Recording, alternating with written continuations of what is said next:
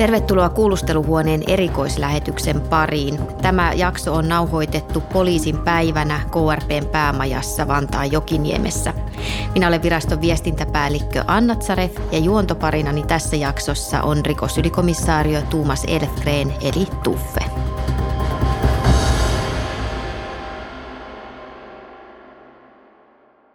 Tervetuloa takaisin kuulusteluhuoneen liven pariin. Olemme käyneet tässä rikosylikomissario Tuumas Elfgrenin kanssa läpi ja vieraiden kanssa läpi sitä, millaisia myyttejä esitutkintaan liittyy. Ja nyt tämän osion aiheena on kansainvälisyys ja millä tavalla kansainvälisyys näyttäytyy esitutkinnoissa.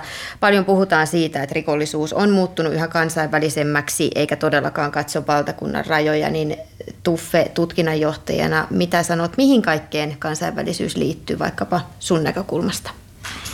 Kansainvälisyys liittyy tässä talossa oikeastaan ihan lähes kaikkeen siihen työhön, mitä me, me, meidän tehtäviin täällä kuuluu. Huumerikollisuus on vain yksi niistä esimerkistä. Talousrikollisuus on toinen. Kyberrikollisuus eli, eli verkoissa tapahtuva ja verkko, verkkoa hyväksikäyttäen tapahtuva rikollisuus on tyypillisimmillään kansainvälistä. Pienessä historiallisessa perspektiivissä, kun minä tulin tähän taloon vuonna 1978, meidän kansainvälinen yhteistoiminta oli Ruotsin kanssa – ja, ja Ruotsi sen takia, että Suomesta oli muuttanut paljon ihmisiä, äh, tai Suomesta oli muuttanut paljon ihmisiä Ruotsiin työn perässä ja, ja, ja he olivat sitten siellä aktiivisia ja, ja juuri tästä johtuen sitten teimme sitä yhteistyötä Ruotsin poliisin kanssa, mutta pikkuhiljaa pohjoismainen yhteistyö hiipui, tilalle tuli äh, Baltian maiden osuus, äh, kun Neuvostoliitosta tuli Venäjä, tietysti Venäjä-yhteistyö tuli varsin keskeiseen asemaan. Ja kun sitten liityimme eh, Euroopan unioniin, niin Europol tuli kuvioon mukaan. Kaiken aikaa kuitenkin Interpol on näyttäytynyt hyvin keskeisessä roolissa meidän vuorovaikutuksessa maailman kanssa. Hyvin useasti esimerkiksi rikoksesta epäilyt saattavat olla ulkomailla saattaa olla suomalaisia henkilöitä, jotka joutuvat rikoksen uhreiksi ulkomailla. Jotkut vaan tutkintalinjat laajenee sinne ja sitä kansainvälistä tiedonvaihtoa on tosi paljon. Kyllä ja voisiko sanoa tietynlainen ihan, ei nyt uusi ilmiö, mutta mikä on yhä enemmän meillä vaan arkea on sitten myöskin terrorismin torjunta ja osallistuminen kansainvälisen yhteisön kanssa tuohon terrorismin torjuntaan. Tervetuloa keskusteluun suoraan KRPn kansainvälisen toiminnan ytimestä eli viestiliikennekeskuksesta rikostarkastaja Hannu Kautta. Kiitos, mukava olla täällä. Teidän yksikkö on usein mukana juuri siinä, kun Suomen poliisi tarvitsee tietoa ulkomailta tai toisen maan poliisi täältä Suomesta. Ja Tuffe äsken kertoi tästä historiallisesta perspektiivistä liittyen niin kuin tiedonvaihtoon kansainvälisesti, mutta sä oot ollut nyt kymmenen vuotta viestiliikennekeskuksessa, eli meillä puhutaan VLKssa, niin Miten sä näkisit, että tämä kansainvälisen viestiliikenteen määrä on kehittynyt tänä aikana? Joo, kehitys on voittopuolisesti ollut nousujohteesta maltillisesti vuodesta toiseen. Ja, ja tuo, mitä Tuffe tuossa kuvaili, niin, niin jo tuossa hiukan reilun kymmenen vuoden periodin aikana, mistä, minkä olen tuossa itse tarkastellut kansainvälistä yhteistyötä ja tiedonvaihtoa, niin, niin juuri näin se kulkee. Pohjoismainen yhteistyö toki edelleen siinä, siinä kiinteässä osassa ja, ja Baltia, erityisesti Viro, on, on sellaista yhteistyöaluetta, joiden kanssa sitä yhteistyötä tehdään jatkuvasti. Viestimäärät ovat jatkuvasti kasvussa. Poliisin tarve kansainväliselle tiedustelutiedolle ja rikostiedolle on, on, on jokapäiväistä ja, ja toisaalta myöskin erityisesti EUn myötä niin pyritään kehittämään ja järjestelmät ovat kehittyneet, mikä osaltaan ruokkii, ruokkii sitten sitä lisääntynyttä tiedonvaihtoa osaltaan. Ehkä tässä kohtaa syytä tehdä selväksi se, että esimerkiksi viestiliikennekeskus tai me muut kansainväliset toiminnot, niin ne ei hoida vain KRPn asioita, vaan koko poliisin asioita. Tämä on hyvä tarkennus. Viestiliikennekeskus on sijoitettu keskusrikospoliisiin ja täällä on toimittu alusta saakka, mutta palvelutuotanto kohdistuu paitsi koko poliisiin, niin myös PTR-viranomaisiin. Meidän asiakkaisiin kuuluu myös oikeusministeriö ja, ja ulkoministeriö joiltain osin se meidän tehtäväkenttä ja tiedonvaihdon skaala ulottuu paitsi näistä mainituista niin sanotun tavanomaisen rajat ylittävän rikollisuuden torjunnasta sinne terrorismin torjuntaan, mutta myös laittoman maahantulon estämiseen. Schengenin tietojärjestelmä, jonka, jonka ylläpidosta ja, ja tiedonvaihdosta laadusta viestiliikennekeskuksessa Suomen osalta vastataan, niin on tehty vapaan liikkuvuuden mahdollistamiseksi ja, ja laittoman maahantulon torjunnan työkalujen, työkalujen tehokkaaksi käyttämiseksi. Kun minä tulin keskurikospoliisiin, meillä oli täällä henkilöitä, jotka vielä viestittivät maailman, muun maailman kanssa tämmöisellä morsituslaitteella. Onko niitä vielä tuolla? Tuota, ei ole enää kumpiakaan, ei laitteita eikä näitä henkilöitä. Vielä kun 2008 aloitin täällä ensimmäisen kerran, niin äh, henkilöstössä oli muutamia jäljellä näitä. Äh, jos en aivan väärin muista, niin entisiä laivasähköttäjiä, jotka olivat sitten rekrytoituneet tämän tyyppisiin tehtäviin. Ja tosiaan titaata käyttivät ja ihan varmasti osasivat tuon vielä, mutta välineet olivat poistuneet jo käytöstä siinä vaiheessa. Niin se puhuit PTRstä, eli poliisi, tulli, raja on tämä, lyhenne tulee siitä, mutta miten, jos ajatellaan näitä viranomaisia niiden tekemää esitutkintaa nimenomaan, niin miten esimerkiksi konkreettisesti viestiliikennekeskus voi siinä esitutkinnassa olla tukemassa? No oikeastaan jo ennen esitutkintavaihetta voidaan olla tukemassa tiedusteluvaiheessa, ennen kuin, ennen kuin varsinaista esitutkintaa on aloitettu ja hankitaan tietoa, että onko tässä syytä epäillä, ylittyykö kynnys ja aloitetaanko esitutkinta. Voidaan hankkia tietoa jo siinä kohtaa.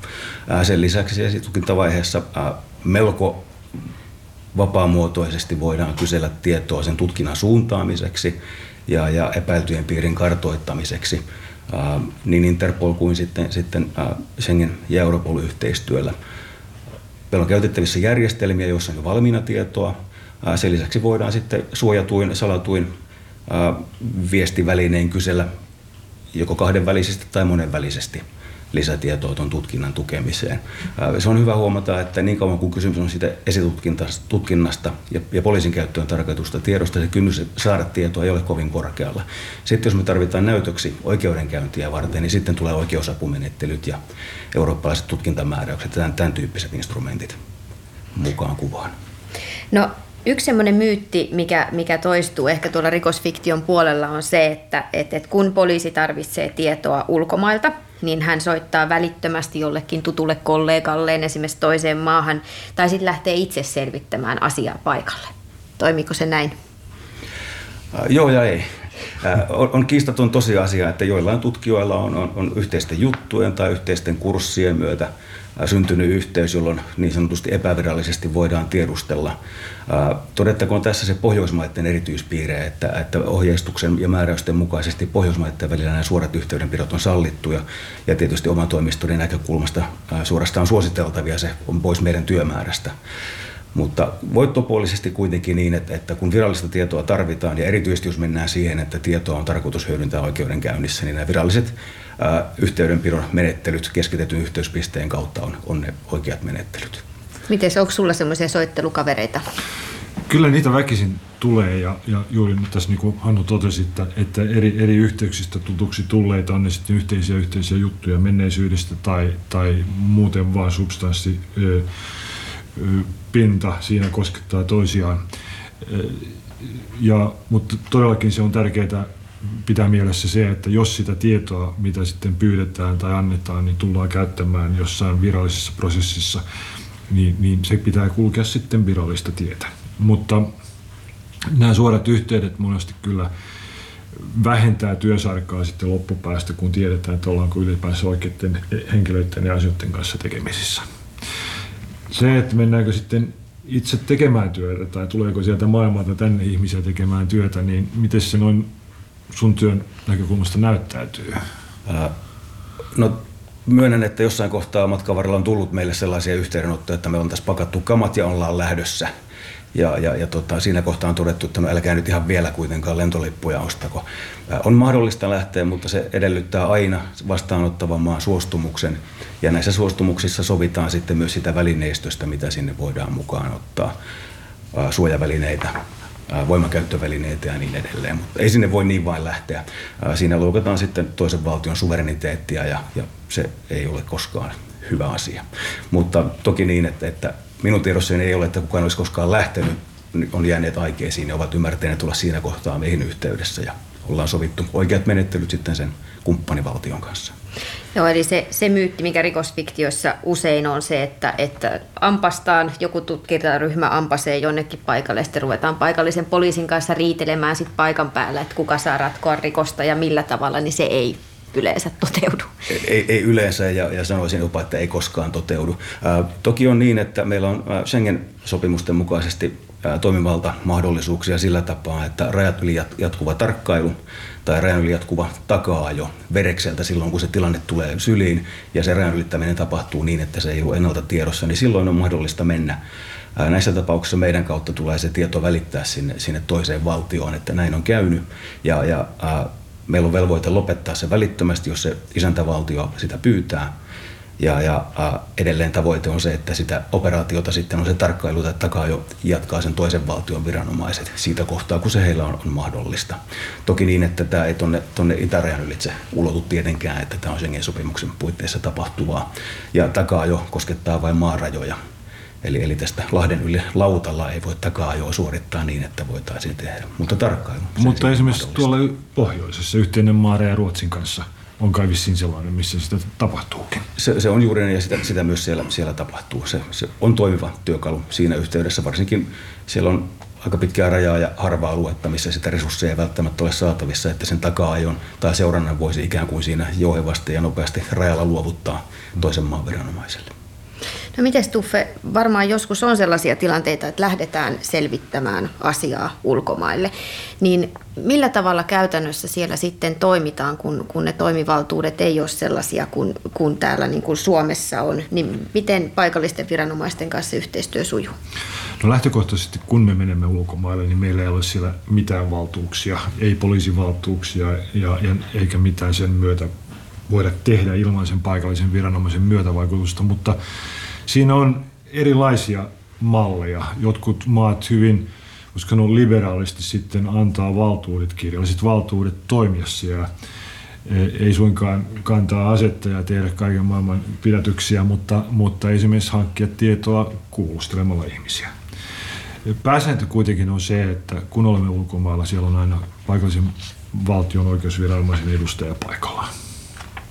Ja vastaavasti sama juttu täällä, että kun, kun ulkomailta tulee tutkijoita, tutkintaryhmiä Suomeen, niin, niin me sitten avustamme heitä ja käytämme sitten niitä valtuuksia, mitä suomalaisella, Suomen poliisilla on toteuttaa niitä asioita, mitä ne haluaa tehdä.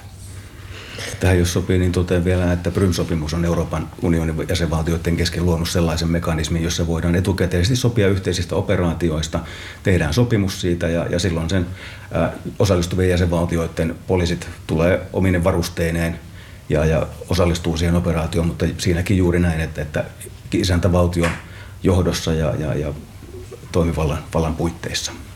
Ja yksi yleisökysymys tässä on, tässä varmaan nyt tämän keskustelun perusteella, niin voi arvata jo vastauksen, mutta kysypä kuitenkin. Eli voiko jonkun toisen maan poliisiyksikkö pidättää Suomessa jonkun? Äh, kiinni voi ottaa. Ja, ja jos nyt ajatellaan vaikka sitä pohjoisella rajalla tapahtuvaa taka-ajoa, ehkä tyypillisesti, että vaikka rattijuoppo ajaisi Ruotsin poliisin partiota karkuun, niin Ruotsin poliisin partio voi verekseltä seurata Suomeen, pysäyttää tämän henkilön matkan ja ottaa hänet kiinni ja sen jälkeen välittömästi luovuttaa Suomen poliisille, mutta pidättämiseen asti se ei, ei johda. No sitten yksi sellainen asia, joka, joka viestiliikennekeskukselle aika silleen näkyvästi kuuluu, eli, eli mediassa on paljon nimenomaan etsintäkuulutettuja henkilöitä käsitellään, ja tämä on ehkä semmoinen, tai välttämättä niinkään rikosfiktiossa tämä käsitys on syntynyt, mutta ehkä ihmiset saattaa ajatella näin, koska nämä on aika näyttäviä yleensä nämä etsintäkuulutuslistat, niin tota, tämmöinen myytti, että jos rikoksesta epäilty on ulkomailla – poliisi julkaisee täällä Suomessa etsintäkuulutuksen, joka sitten on näkyvästi tietenkin myös siellä ulkomailla näkyvissä. No sitten paikallinen poliisi tämän etsintäkuulutuksen jälkeen jahtaa suomalaista etsintäkuulutettua niin pitkään, että hänet löydetään ja sitten hänet lennätetään käsiraudoissa yksityiskoneella Suomeen. Jos lähdetään purkamaan, Hannu, tätä, tätä tota, myyttiä, niin mikä kaikki tuossa oli pielessä? No melko lailla kaikki. melko lailla kaikki. Paitsi ehkä se osa, että ne listat saattaa olla näyttäviä tai raflaavia, kun, kun niitä pidätyskuvia sitten julkaistaan lista keskiaukeamalla. Se, se on ehkä se paikkansa pitävä osa tuossa. Me julkaistaan hyvin rajoitettu määrä meidän etsintäkuulutuksista, kansainvälisistäkin sellaisista julkisesti medioissa, vain, vain pieni osa. Ja, ja kun henkilö kansainvälisesti etsintäkuulutetaan, niin, niin on kovin poikkeuksellista, että muut valtiot ryhtyvät ankariin toimiin ja, ja, ja ponnisteluihin tämän henkilön paikallistamiseksi, vaan normaalin viranomaistoiminnan ohessa ne on liikennepysäytyksiä, kotitehtäviä, esitutkintoja, mitä tahansa. Niissä yhteyksissä henkilö tavataan ja aivan niin kuin Suomessakin tuon etsintäkuulutuksen kautta se viranomainen tulee tietoisiksi. Meillä on toki olemassa tämmöinen Enfast-verkosto niin kuin vaativien etsintöjen toteuttamiseen Euroopan unionin maissa, siinä on joitain muitakin jäsenvaltioita, joissa on sitten etsintään erikoistuneita henkilöitä ja he pitää hyvin tiivistä yhteyttä ja, ja saadaan nopeallakin aikataululla. Jos nyt ajatellaan se, että meillä olisi vakavista rikoksista epäilty, kenties vaaralliseksi yleisölle epäilty, en olisi painut jonnekin muualle, niin sitten käytettäisiin tällaista verkostoa ja silloin tehtäisiin sitten kaikki keinot, mitä kussakin jäsenvaltiossa on käytettävissä tällaiseen paikallistamiseen. No kun se kiinni jääminen tapahtuu, ja sanon kun se tapahtuu, se tapahtuu vääjäämättä ennemmin tai myöhemmin, niin, niin kyllä me lennetään ihan tylsästi reittikoneilla turistiluokassa, niin, niin poliisit kuin tämä, tämä kuljetettavakin. Mulla on itselleni tiedossa tämän, tämän oman KV-urani aikana yksi yksityiskoneella lennätetty henkilö, joka tuotiin tänne Suomeen sen takia, että, että viranomaiset eivät pystyneet turvallisesti, takaamaan turvallisuutta siinä reittikoneessa sen paremmin tälle kohdehenkilölle kuin sitten muille matkustajille. Ja silloin jouduttiin tukeutumaan tällaiseen poikkeavaan menettelyyn. Reittikoneillakaan ei noin voittopuolisesti käsiraudoissa tuoda, vaan, vaan muilla menettelyillä varmistetaan se, että matkustaminen on kaikille turvallista. Tässä mainittiin Europol ja Interpol ja, ja tota, KRP on kansallinen yhteyspiste näille molemmille organisaatioille täällä Suomessa. Nyt se semmoinen kuva, mikä on syntynyt, on se, että, että Europol ja Interpol tutkii kaikkein vakavinta kansainvälistä rikollisuutta ympäri maailman ja että heidän agenttiensa työnkuvat on samankaltaiset kuin FBIn agenteilla. Mitenkäs kommentoit tätä? No ei, ei pidä paikkaansa. Europol ja Interpol eivät sinällään tutki mitään. Ja niin kuin Tuffe tuossa omassa puheenvuorossaan totesi, totesi niin, niin kansallisen toimivallan puitteissa kansalliset viranomaiset tutkii yhteistyössä tarvittaessa rajan yli sitten muiden valtioiden useampien tai, tai, tai kahden kesken, mutta joka tapauksessa se esitutkintaan liittyvä toimivalta on aina kansallisella viranomaisella. Europolin ja Interpolin rooli on, on vahvasti tukea jäsenmaitaan tiedon hankinnalla, tiedonvaihdolla, analyysillä ja, ja sillä, sillä tapaa mahdollistaa paljon asioita. Se, se rooli on erittäin merkittävä, mutta, mutta esitutkintatoimivaltuuksia heillä ei ole. Meillä on muun muassa Suomessa käytetty tällaista operatiivista yksikköä, joka Interpolista ja Europolista voidaan lähettää. Että, se on totta, siellä on sellaista toimintaa, että he tulee sinne, sinne tapahtumapaikalle ja sinne tukemaan fyysisesti ää, näihin, näihin ää, niin sanotusti esikuntiin, on se sitten iso tapahtuma tai iso esitutkinta, mikä on käynnissä. Sellainen on mahdollista, mutta sieltä tulee niin kuin sanottu tiedonhankintaa, analyysiä ja tämän tyyppistä tukea. Jokaiselta vieraalta on myöskin kysytty nyt sitten suosikki rikosfiktiota, eli mikä siellä fiktion maailmassa itseä viehättää. Ja nyt mä haluan ennen kuin sä vastaat, niin korostaa tässä, että Hannu on miettinyt tämän, tämän oman valintansa jo etukäteen. Joo, tämä on jossain määrin kiusallista. Ajattelin, että pitääkö vaihtaa, mutta eh-, ehdin nimetä ja pitäydyn alkuperäisessä vastauksessa Jarkko Sipilän Takamäki seikkailut on, on, on itseäni ehkä eniten miellyttävää ja, ja tuossa lämpiössä oli Jarkon kanssa mahdollisuus muutama sana ennen tätä tilannetta vaihtaa ja, ja, ja tuota, hänelle totesin, että ehkä siellä on se sellainen arkirealismi, jopa hiukan kyynisyyteen saakka taipuva, taipuva piirre tai vire ja, ja se minun mielestäni on aika lähellä tätä meidän todellisuuttamme, vaikkakin hyvä aina voittaa. Me olemmekin nyt siitä todellakin onnellisia, että meillä Jarkko Sipilä kirjo, kirjojen kirjoittaja on täällä meillä tänään mukana lähetyksessä. Kyllä, nimenomaan näin. Jatketaan, jatketaan Takamäki-keskustelua Jarkon kanssa. Kiitoksia Hannu vierailusta. Kiitos. Kiitoksia. Kiitoksia.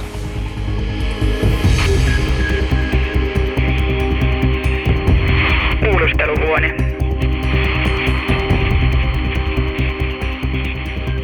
Tuollaisen palautteen jälkeen pitäisi ottaa seuraavaan kirjaan. Briljantti viestin liikennekeskuksen päälle. No niin, loistavaa. Tervetuloa Jarkko Sipilä lähetykseen ja nyt nimenomaan päästään saman tien kiinni noihin sun takamäkidekkareihin. Paitsi, että täytyy sanoa, että tämä on historiallinen hetki, nimittäin yleensä ja aina tähän mennessä tilanne on ollut sellainen, että Jarkko on ollut se, joka on esittänyt kysymykset ja minä olen sitten siinä piinapenkissä joutunut vastaamaan. Aa. Mutta nyt saan tilaisuuden sitten takas. takas. Ihan loistavaa. Niin, toi Hannu sanoi äsken juuri sitä, että sun Takamäki-kirjat on hyvin realistisella otteella kirjoitettu. Ja onko se ihan sun tavoitteena ollut? No se oli ihan alusta saakka silloin joskus 99, kun tätä sarjaa kehittelin. Niin oli lukenut näitä ruotsalaisia dekkareita, missä ehkä sitten niin kuin aika tyypillisesti on sellainen moniongelmainen rikoskomissaari, joka kärsii perhesuhdeongelmista, terveyskään ei oikein toimi ja, ja viinaa tai lääkkeitä kuluu. Ja sitten kun mä olin kymmenen vuotta silloin ollut rikostoimittajana, niin katoin niitä komissaarioita, että eihän, ne on ihan tavallisia perheenisiä ja äitejä. Ja, ja toki varmaan niin kun poliisissakin näitä ongelmia on, mutta jos se on moniongelma, niin sehän on saikulla eikä selvittämässä juttuja. Siitä syntyi sitten niin kuin idea tähän, tähän tällaiseen niin kuin vähän tavanomaiseen poliisiin ja, ja myös halusin tuoda niissä sen ryhmätyön. Mutta mä oon aina käyttänyt sitä, että pyritään realismiin, koska ne on kuitenkin niin kuin rikokset ratkaistaan pisimmillään viikossa, vaikka se oikeasti saattaa kestää kuukausia tai jopa vuosia, mutta se on, se on ollut se lähtökohta. Jos me kysytään, kun kuitenkin sun pitkä urasi oikeustoimittaja, rikostoimittajana on, on hyvin tämmöistä niin kuin faktaorientoitunutta ja, ja, ja sä näet sen realismin tuolta niin sanotusta alamaailmasta hy- hyvin pitkälle samanlaisena kuin mekin täällä poliisissa. Niin, niin miten tuossa tuommoisessa kirjan kirjoittamisessa sitten siirtyminen tämmöiseen draaman maailmaan ja, ja sen, sen hahmottamiseen, niin, niin tuleeko unettomia öitä? No ei siinä, ei, ei siinä varsinaisesti unettomia öitä, että se on enemmän ehkä niin, että kun rikostoimittajan työtä tekee, niin voi ajatella, että sä oot siinä nukketeatterissa katsomassa sitä esitystä ja, ja selosta, että mitä siinä tapahtuu. Kun taas sitten, kun mennään tälle, tälle tota, fiktiopuolelle, niin nyt sä ootkin siellä se, se, joka niitä nukkeja pyörittää sinne. Eli saa kehittää itse sen, sen tota, juonen. Et se, se on ehkä sellaista niin kuin jopa vähän niin kuin terapeuttista tossa. Tosi elämässä jää kuitenkin niin kuin, tapahtuu paljon rikoksia, joille ei oikeastaan ole mitään kunnon motiivia. Kun taas te, tietysti kaikissa dekkareissa, niin jotta se on uskottavaa, niin lukijan pitää uskoa, että näin voisi tapahtua. Ja pitää tietysti olla myös se kunnollinen syy siihen, siihen rikoksen, henkirikoksen tekemiseen. No millä tavalla sä selvität, että jos mietit jotain, jotain tiettyä tilannetta tai skenaariota, niin otatko sä selvää siitä, että, että miten ne niin kuin faktisesti ne asiat oikeassa maailmassa tapahtuisi, vai onko sulla jo niin vankka kokemus siitä, että miten, miten, poliisitoiminta, miten poliisitoimintaa tehdään, että sun ei ta- tavallaan semmoista niin kuin taustottamista ja selvittämistä enää tarvitse tehdä? No kyllä se tietysti tulee, kun on, on niin kuin kohta mitä 30 vuotta tätä tehnyt, niin totta kai sieltä tarttuu palasia. Hyvä esimerkki oli sellainen, että, että oli yksi oikeudenkäynti, murhaoikeudenkäynti, missä sitten tehtiin, käytettiin tällaista niin kuin, niin kuin kansallisesti sanotaan, tai kansankielellä sanotaan valheenpaljastus testiä tai koetta, muistijälkitesti se oli oikeasti, niin siellä oli sitten asiantuntija tunnin verran selosti, että miten se tehdään, mistä siinä on kyse.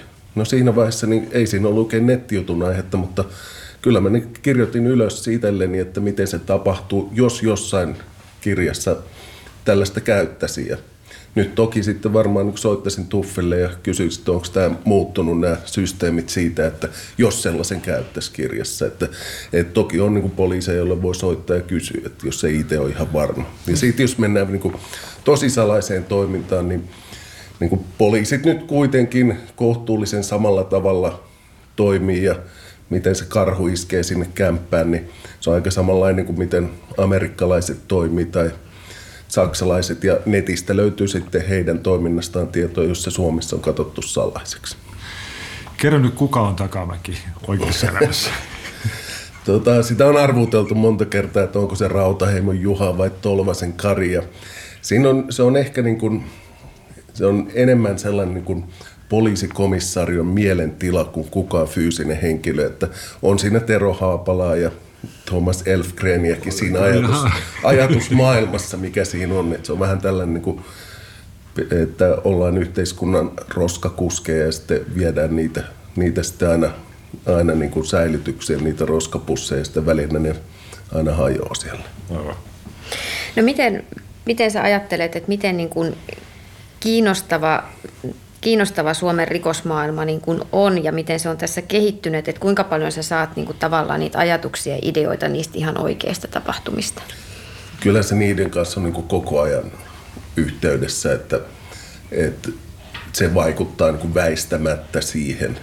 Että, että esimerkiksi jos nyt katsoo tässä kirjassa, niin kirjasarjassa niin tämän Atari-poliisi Suhosen toimintaa, niin se on hyvä, se siitä voisi saada jonkun tutkimuksenkin siitä, että kun on kuitenkin aika, niin kuin, se on sitä maailmaa, missä poliisit silloin 2000-luvun alussa Atari-toiminnassa eli, että kun ei ollut vielä juuri mitään säännöksiä, niin siellä tehtiin aika paljon sitten salaisia kotietsintöjä tai jopa on kuullut, että on, on niin kuin siihen aikaan tai tiedänkin, niin, niin kun hankittiin vaikka 20 kilon amfetamiinitakavarikko, niin siitä saatettiin sitten sille vinkkimiehelle antaa kilo tai puoli kiloa, joka nykyisin olisi täysin rikollista, mutta ei ehkä silloin vielä ollut.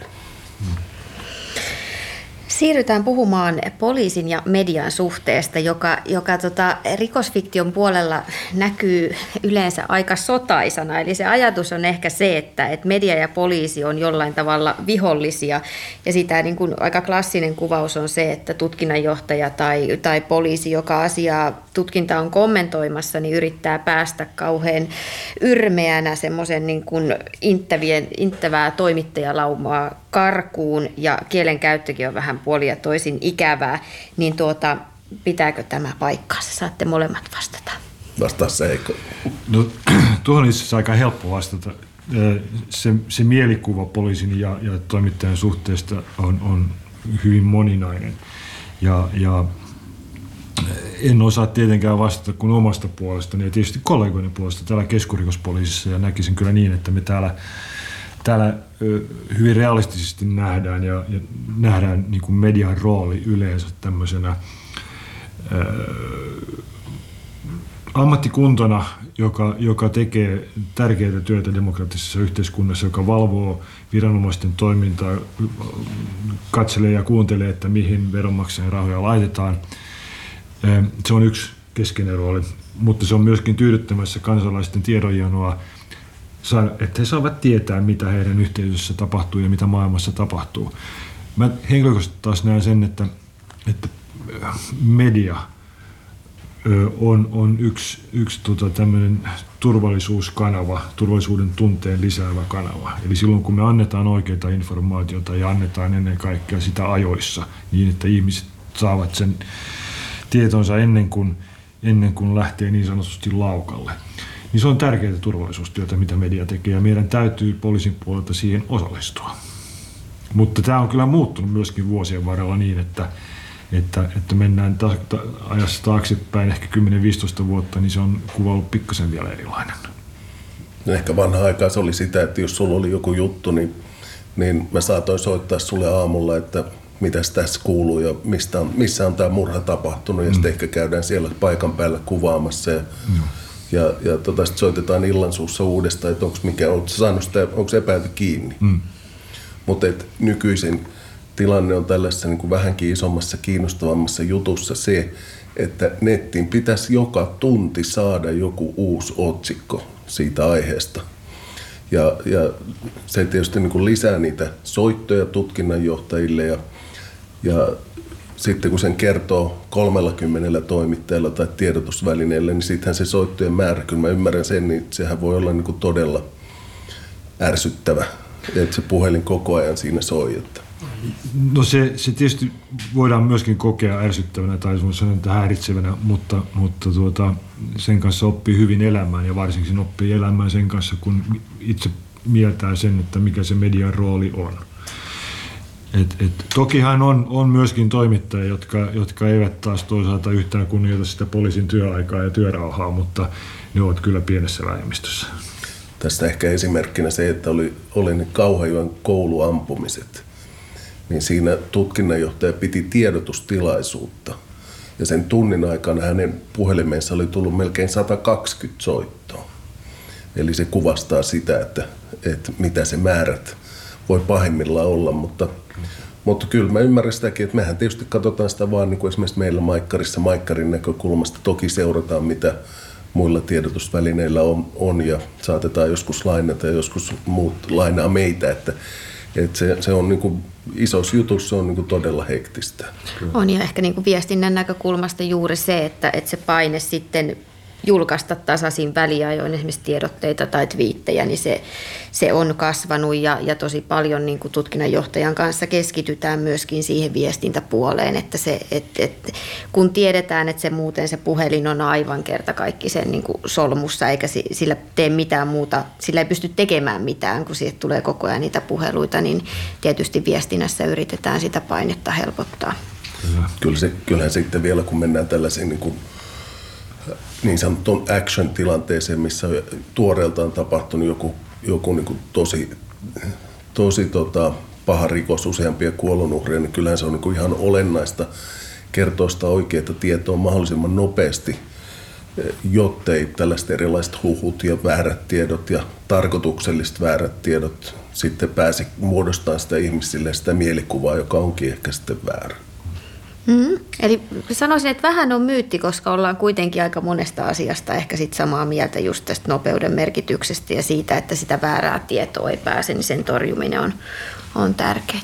Joo, ja sanoisin kyllä vielä, että kun tutkitaan pimeitä juttuja, eli tarvitaan jutu, jutuilla semmoisia juttuja, joissa meillä tekijä on tuntematon, ei tiedetä, tiedä missä hän on tai mistä, kuka hän on, niin, niin äh, kyllä mä sanoisin, että media on yksi meidän paras yhteistyökumppani sellaisessa tilanteessa, että saadaan median kautta kansalaisille tietoa siitä, että mitä poliisi on tekemässä, kenestä me ollaan kiinnostuneita. Ja samalla meidän täytyy aina olla kieli keskellä suuta, jotta me emme sitten keskeneräisessä jutussa kerro sellaisia yksityiskohtia, jotka me halutaan ensin kuulla mahdollisilta todistajilta ja tietysti tekijältä itseltään. Tästä me voidaan olla vähän eri mieltä. no niin, hyvä. Nyt löytyy joku. Ollaankin eri mieltä. Mutta sitten on myös ihan, pitää sanoa, että jos meillä on joku tieto, joka on sun tutkinnassa erittäin olennainen, niin mm. kyllähän siitä pystytään keskustelemaan sitten mm. sillä tavalla, että okei, että me jätetään tämä nyt tänään kertomatta, että, että laitetaan se sitten ulos vasta huomenna, jos se on sulle olennaista. Se on, se on totta ja, ja, ja tota, ei meidän, meidän tehtävä eikä meidän pyrkimys olla olla kavereita median kanssa, mutta meidän täytyy vaalia kyllä semmoiset normaalit neutraalit suhteet. Ja, ja, ja ammattitaitoinen media kyllä ymmärtää hyvin tuossa suhteessa roolinsa. Ja, ja tota, jonkun tyyppistä rinnakkaiseloa meillä on. Mutta vähän pitää olla sähköä siinä, että ei saa olla liian kaveri. Saa olla vähän sähköä.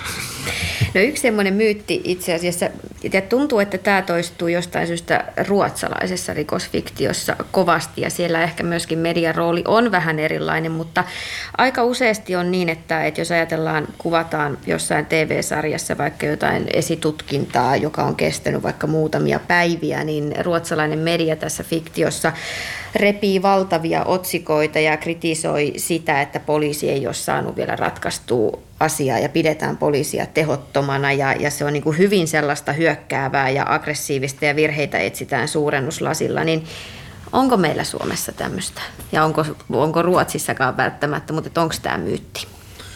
No kyllä mä ainakin Suomen osalta pitäisin sitä myyttinä. En, en, en voi sanoa, että niin paljon seuraisin ruotsalaisia lehtiä niin kun ihan jatkuvasti, että siitä pystyisi tällaista johtopäätöstä tekemään, mutta meillä se ehkä, ehkä niin kuin saattaa tulla sitten vähän pidemmällä aikavälillä. Ehkä sillä tavalla, että juttu on ensin ollut yhdellä tutkinnanjohtajalla, joka ei ole saanut sitä selväksi. Ja toinen sitten rupeaa vähän erilaisia linjoja ja sitten kritisoidaan sitä ensimmäistä tutkinnanjohtajaa, että miksei se saanut tätä selväksi, mutta, mutta aika vähän mä näkisin, että se on niin kuin aika, jos sitten myöhemmin selviää, että on niin kuin ihan järkyttäviä virheitä tehty tutkinnan alussa, niin kyllähän siitä sitten poliisi saakin kritiikkiä. Ja, et, et se on ehkä myyttinä mä sitä noin yleisesti pitäisi. No sitten on vielä, vielä tota tämmöinen, mikä joissain kirjoissa on, jossa toimittaja on päähenkilönä, niin toimittaja saattaa ratkaista nämä rikokset paljon etevämmin kuin itse asiassa poliisi. Niin ootko sä Jara siis ratkaisun rikoksia? Se, eikö se kysymys ollut mulle? tuota, sehän ei pidä paikkansa. Joo, fiktiossa kyllä, mutta reaalielämässä ei. Ehkä sillä tavalla, että on tiety, e, usein niin kuin ehkä taloudellisia väärinkäytöksiä jossain firmoissa tai yhdistyksissä tai muualla, jossa sitten on joku työntekijä, joka ei ehkä uskalla tai halua mennä poliisin e, pakeille sen takia, että se paljastaisi väistämättä hänen asemansa siinä, siinä puulaakissa, jolloin sitten mieluummin kerrotaan medialle siitä, joka sitten selvittää sen epäkohdan ja tämä saattaa mennä sitten poliisitutkintaan myöhemmin. Et toi on ehkä se niin kuin taso, millä, millä toimittajat ratkoo rikoksia. Tästä mun mielestä tullaankin semmoiseen mielenkiintoiseen aiheeseen, eli, eli tutkiva journalismi. Mitä se on? No pää, pääsääntöisesti niin kuin tietysti kaikessa journalismissa yritetään tuoda uusia, mielenkiintoisia, tärkeitä asioita esiin. Tutkivassa journalismissa usein käytetään sellaisia ehkä vähän erilaisia metodeja, mitä päivittäisjournalismissa, joka perustuu aika paljon sitten haastatteluihin, että mennään sitten purkamaan kaupparekistereistä erilaisia tietoja, haetaan rikostaustatatietoa ja, ja usein siihen liittyy sitten joku sisäpiirin vihjehenkilö, joka antaa ensimmäisen sykkeen siitä, siitä epäkohdasta. Usein ne kestää, kestää kauan, mutta toisaalta jos ajatellaan meidän päivittäis jo rikosjournalismissa, niin kyllä me käytetään näitä ihan samoja keinoja jatkuvasti, mutta se vaan se, se ei ole sellaista niin kuin, ei välttämättä tuoda omaa tietoa hirveän paljon, vaan, vaan sitten niin kuin ehkä otetaan sitä olemassa olevaa tietoa, sitten kerätään enemmän ja nopeammin näin. Hmm.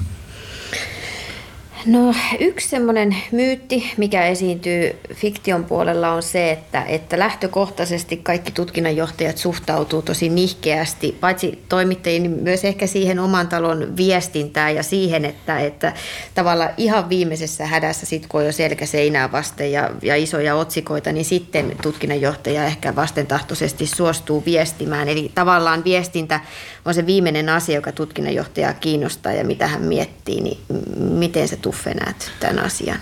Var, varmasti niitäkin on, mutta kuten sanoin, niin, niin, niin viestintä on osa poliisin turvallisuustyötä ja me ollaan monella saralla tätä asiaa kehitetty, sanoisinko vaikka kymmenen vuoden aikana, eli me olemme sosiaalisessa mediassa mukana, meidän vasteaika tapahtumiin tai asioihin hyvin nopeasti, ne näkyy tuolla mediassa. Ja, ja, ja kyllä me ollaan vielä tätä asiaa, voisiko sanoa, opiskelemassa, mutta se yleinen ilmapiiri ja asenne on se, että mitä vakavammasta asiasta on kyse, niin sitä enemmän etunojassa meidän täytyy olla sen viestinnän suhteen ja sen pitää olla myöskin, voisiko sanoa, ammattitaitoisempaa. Ja, ja poliisikoulutushan sinänsä ei sille, siihen tehtävään anna valmiuksia, eli silloin me ollaan kyllä viestinnän ammattilaisten, en voi sanoa armoilla, mutta onneksi meillä tässäkin talossa on viestinnän ammattilaisia, jotka sitten pitävät meidät hereillä.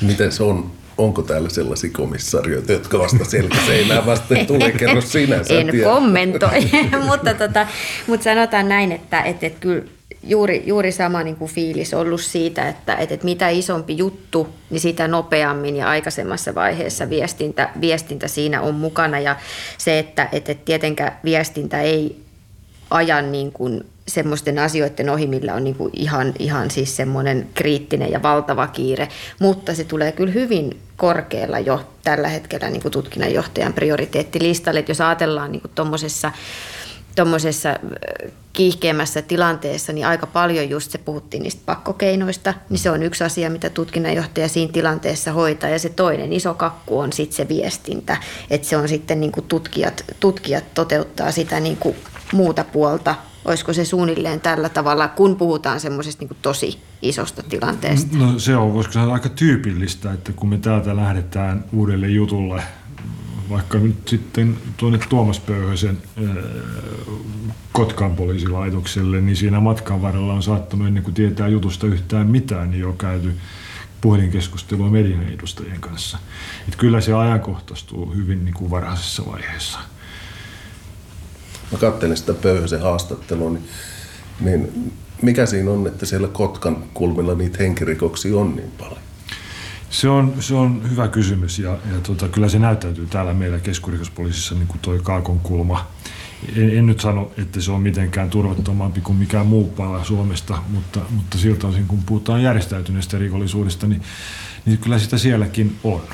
Siellä on perinteitä, siellä on ainakin. Perinteitä on ainakin ja, ja, ja historiallisia henkilöitä. Nyt viimeiseksi tämmöiseksi myytiksi.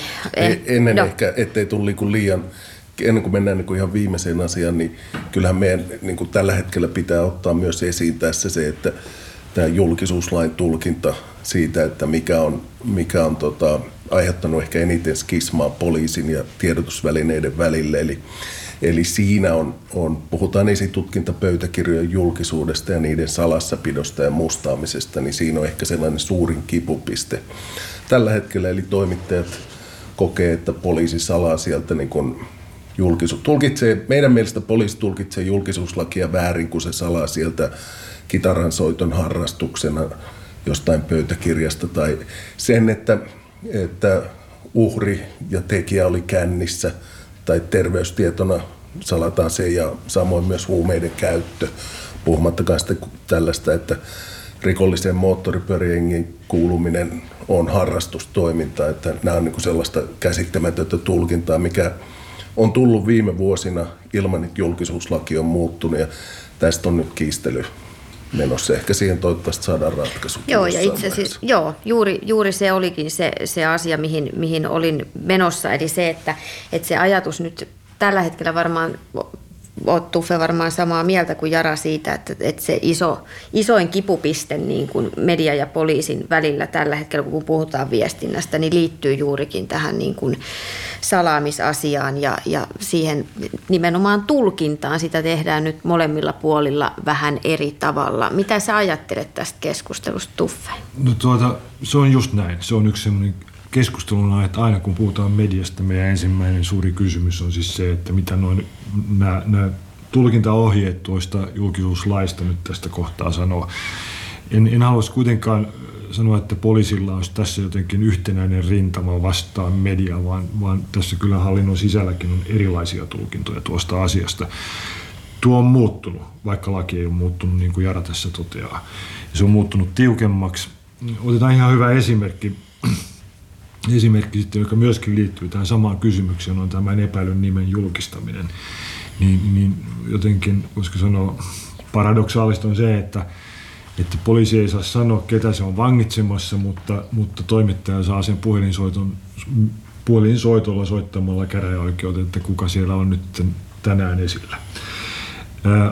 Asiakirjojen julkisuuden salaaminen Jara puhuu mustaamisesta. Siellä hyvin vaihtelevalla tavalla mustataan niitä asioita, mukaan lukien juuri tuota kysymystä siitä, että mikä viittaako kitara harrastukseen, joka on lain mukaan salassa pidettävä.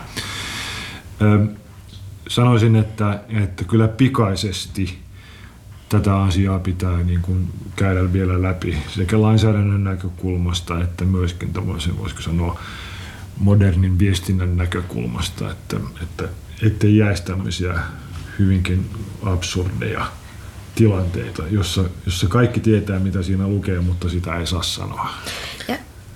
Me, yksi pöytäkirja oli teidän talosta täältä, missä se oli sellainen vähän, vähän vanhempi juttu, missä oli joku naisen ruumis löytynyt ojasta ja se, se ei itse asiassa koskaan selvinnytkään. Mutta siinä pöytäkirjasta oli tapahtunut ehkä vuonna 1988 oli salattu sellainen kohta, että kuinka monta liikkuvan poliisin konstaapelia oli sitä ruumista etsimässä. Ja tämä oli salattu sillä perusteella, että se oli niin kuin poliisitoiminnallisesti salassa pidettävä. Hei, 40 vuotta sitten, montako nyt jo lakkautettu poliisia siellä oli etsimästä.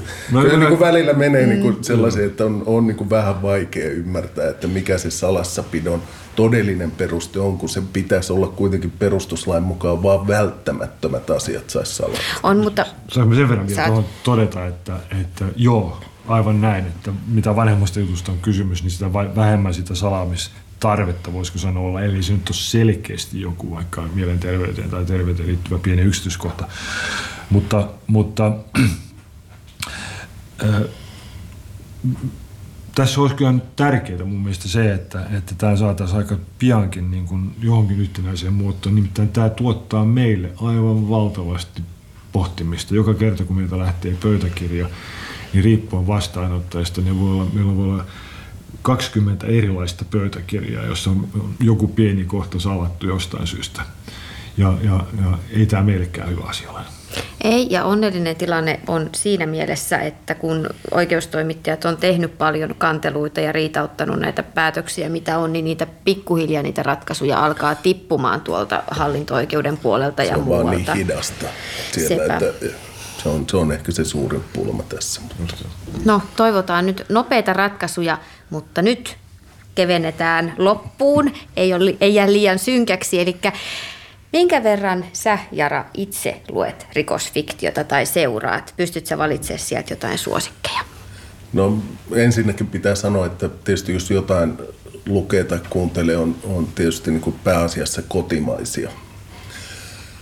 Nykäsen Harria tai Römbakka Kristiani ja Seppo Jokista. Nä, nä, nä, tätä linjaa ihan sen, sen takiakin, että – kehtaa sitten kirjamessuja aikaa jutella siitä uudesta kirjasta ja kiinni siitä, että ei olisi lukenut sitä kavereita kuin kaikki on, mutta ehkä sen kuitenkin sellainen, että kun päivisin on rikostoimittaja, niin sitten iltaisin, kun nämä kirjaprojektit vie kuitenkin yhdeksän kuukautta suurin piirtein kirjoittaa rikosfiktiota, niin ei sitä hirveästi nauti siitä sen niin kuin rikos, niin kuin muiden TV-sarjoista tai ohjelmista, mutta jos se on hyvin tehty, Le Bureau oli hyvä, sitä oli sieltä tietysti tiedustelumaailmaan. Ähm, kyllä jotkut tällaiset niin kuin leffat, Seven esimerkiksi, jos muistat, siinä olisi sarjamurhaaja, missä oli se niin kuin, koko ajan sato, sellainen niin kuin tosi synkkä tunnelma. Ja ehkä vielä sitten ulkomaista, niin mikä on osittain ollut ehkä näiden takamäkienkin pienenä esikuvana siellä taustalla, niin on nämä Ed McBainin 87. piirikirjat sieltä 60-70-luvulta, että niitä, on, niitä meillä oli mökillä joskus pino, niin siitä sitten luki Jerry Kottoneiden ohella. Okei. Okay. Ja Tuffe, me ollaan vielä käyty meidän suosikkeja läpi. Mikä Ei, on sun suosikki? Mitkä ovat minun suosikkini? Niin tuota, kirjallisuudesta äh, tulee nyt ihan ensimmäisenä mieleen 80-luvulla Äh, Lawrence Sandersin kirjat, ensimmäinen, toinen ja kolmas kuolemansynti. Musta ne, oli, ne sijoittuvat äh, New Yorkiin olivat joka suhteessa mun mielestä hyvin realistisesti kirjoitettuja ja kuitenkin riittävän kaukana, jotta se ei, niin kuin, ettei päässyt vertailemaan, miten tämä asia täällä Suomessa olisi tehty. Äh, tosi hyviä. Ja tietysti kesälukemisen on aina mennyt Jaran, Jaran kirjoittamat kirjat. Ne, on, ne jaksaa kiinnostaa sille siinä määrin, että kirjo, lukee sen ihan jopa loppuun saakka. mutta, mutta on, on, aika huono ja itse asiassa erittäin huono lukemaan tämmöistä, tämmöistä dekkarikirjallisuutta. Sarjoista Silta oli kyllä ehdottomasti yksi semmoinen supersuosikki. Sen, sen, sen katselin, tai ne kaikki, oliko niitä kolme, kolme, kolme kautta, kolme kautta niin katsoin ne kyllä kaikki. Ja, ja se on vähän mielen, mielestä, mielenlaista riippuu, mutta, mutta tota, en ole kyllä mikään fiktion suurkuluttaja. Entäs sinä? No, täytyy mainita myös Silta mm-hmm. ja, ja ylipäätään kaikki tämmöinen niin kuin ruotsalainen ja tanskalainen rikosfiktio. Se jossain jo, jotenkin uppoo, koska siis paljon on puhuttu just siitä, että toisaalta on niin kuin tosi kiva lukea niitä realistisia kirjoja, kuten vaikka Takamäkiä, mutta sitten taas kun töissä on jo sitä realistista rikosmaailmaa näkee niin paljon, niin mua ei haittaa, Mikael Vairio itse asiassa aikaisemmin sanoi tässä, tässä tota lähetyksessä, että hän haluaa sit tavallaan just sitä semmoista niin överifiktiota, mikä on vähän kaukana realismista, niin noi, noi ruotsalaiset, tanskalaiset on ehkä vähän sitä.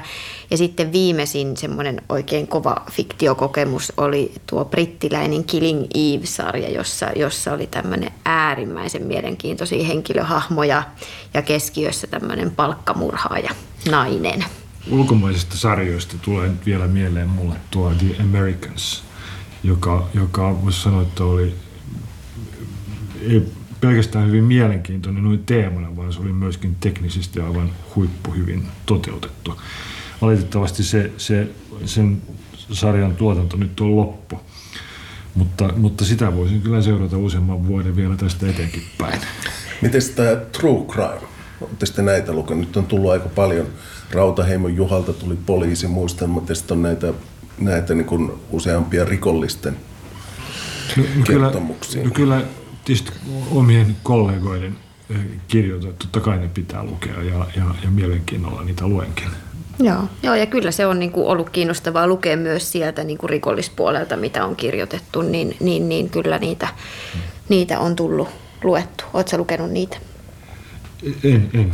Viimeistä on tuo Niko Rantsin kirja, oma kollega täältä KRPstä kirjoittama kirja ja Rautaheimon kirja, niin on tässä ollut. No, se Rantsi on jonossa mullakin tuossa, mutta aika paljon tulee kyllä niin kuin äänikirjoina kuunneltua autossa niitä, että Mm. Et se on, se on niinku ehkä helppo tapa. Et voi olla, että sekin on siinä, että töissä tulee luettua niin paljon. Niin, aivan. Mm. aivan. No niin. Olemmeko me tässä? Me olemme tässä. Onko poliisin päivä tässä niin kuin meidän osalta? KRPn osalta poliisin päivä on nyt tässä. Kiitos Jarkko vierailusta, mutta itse asiassa sulla on vielä tekemistä. Mulla on vielä tässä tekemistä. Äh, Rebekka Bucht, Mikael Vairio, Petra Spring ja minä puhumme vielä ruotsiksi. Poliisin työstä, myyteistä ja semmoisista asioista, mitä tässä on muuten tämän päivän aikana ollaan puhuttu suomen kielellä. Och välkommen till alla lyssnare. Vi kommer att ha om cirka 20 minuter så börjar vi med en svenskspråkig sändning från centralkriminalpolisen i Ånäs tillsammans med eh, kriminalöverkonstapel Mikael Vairio, eh, kemist Rebecka Bucht, eh, tingsdomare eh, Petra Spring och jag, Thomas Elfgren, som är då centralkriminalpolisens eh, överkommissarie. Välkommen om cirka 20 minuter.